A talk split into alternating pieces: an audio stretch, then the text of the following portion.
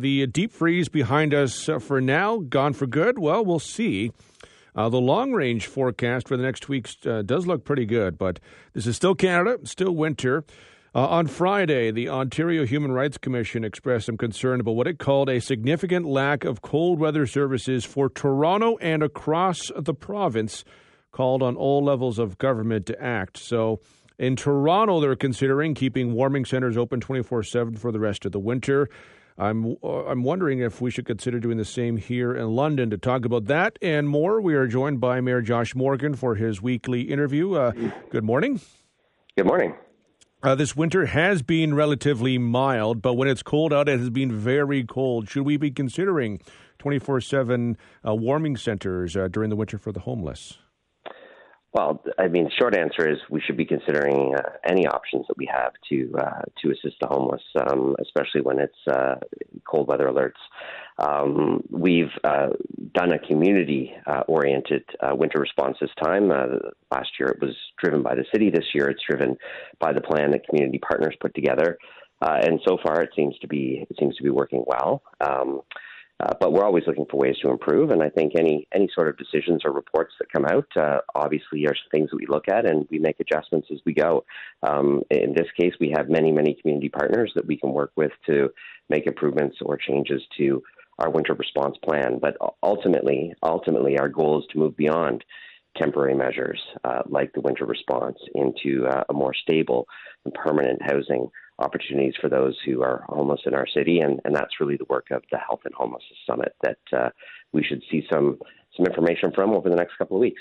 You mentioned the summit. Uh, you know, obviously the homelessness has been a you know top of mind issue for many in the city right now. We're not the only ones with that uh, top of mind. Uh, other cities looking at uh, uh, declaring a public health crisis for homelessness. Is it at that level in your eyes, or is that maybe addressed in in the summit a little bit?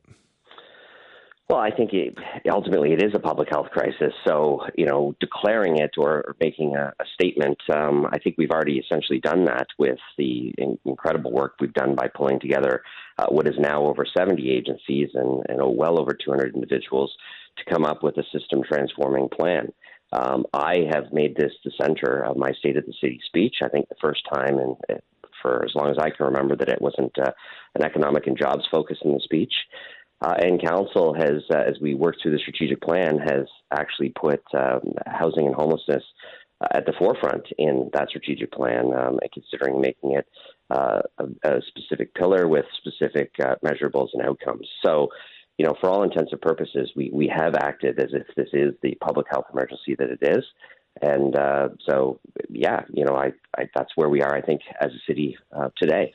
You mentioned uh, housing. Uh, the Strategic Priorities and Policy Committee will be meeting uh, tomorrow. That's uh, full uh, council. Uh, one of the items on the agenda is a report about 47,000 units for housing and how we, we get to that. Um, do you know what's going to be involved in that report and that discussion tomorrow? Yeah, well, I, will I'll read the final version of the report uh, this morning when it comes out, like everybody else. But I obviously have been ch- chatting with our staff about this, given uh, its importance to me and and council. Uh, I made commitments during the campaign to enable um, upwards of 50,000 units. Uh, the province is anticipating that our share of their 1.5 million shortfall across the province is about 47,000. So we're you know we're right in the same ballpark. So I I brought a motion to council to say uh, to our staff, bring back a plan on how we might get to the 47,000 so that we can determine whether or not we make uh, that pledge to the province uh, by the deadline, which is March. So that report will come out today, and my expectation it will have a number of things in it. Um, uh, one of the things it'll do is, is, investigate the strategies and approaches that we'll need to take to get to 47,000. So when you heard me talk at the State of the City speech about should we be looking into um, residential conversions, for unused office space downtown. Um, that should be mentioned in the report. Uh, the other thing I expect to talk about in the report is um, if you if you think about it, municipalities don't actually build the housing; we enable the housing. So we provide the permitting and the permissions. Uh, so I want to get a sense of how many lots do we have that already have full municipal approval that simply haven't been built on yet, because those are an important part of the solution as well. Because ultimately, we need to see what the barriers are to bringing those lots to fruition across the city. And my expectation from chatting with staff is it is not an insignificant number of lots. So that should be mentioned and contained within the report, and uh, we'll move forward with strategies to tackle that side of the issue as well. So it'll be, I think, an important document for council to consider and decide how we move forward with, uh, because it certainly will will take head on the uh, the housing affordability challenges that we have in the city. We will uh, follow that with interest. Something else that's on the agenda tomorrow is replacing uh, Susan Toth, who uh, resigned recently as the chair of the Police uh, Services Board. Uh, she, like you, is on, or was on the board. The mayor is always on the board, but she has called for a person of color to replace her. Have you thought about who might uh, be that replacement, or how we should go about replacing that seat? Uh, no, I haven't thought about who should be the replacement. Um, essentially, what we have tomorrow on the agenda is uh, her letter of resignation, which will trigger the process of recruitment for council. So that'll be the, the our opportunity to, to provide the notice to tell the clerks to say, go out and do some recruitment for this. Uh, now, that recruitment strategy is, is really a critical component here because uh, if you want to have uh, diverse candidates to consider um, in the applicant pool, uh, you need to, to reach out to diverse communities across the city to ensure that they know that there are opportunities available to sit on the London Police Services Board. Uh, at the end of the day, we have a responsibility to judge each and every one of the applications that comes in um, based on those applications and fairly.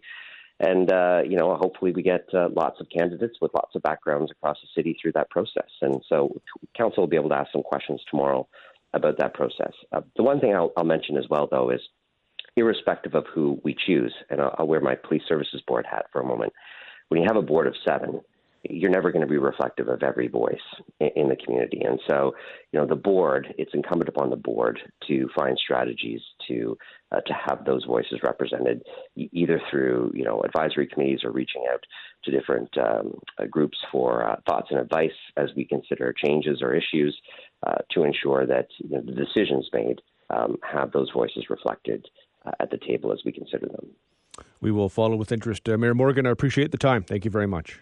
Yeah, my pleasure. That's uh, London Mayor uh, Josh Morgan.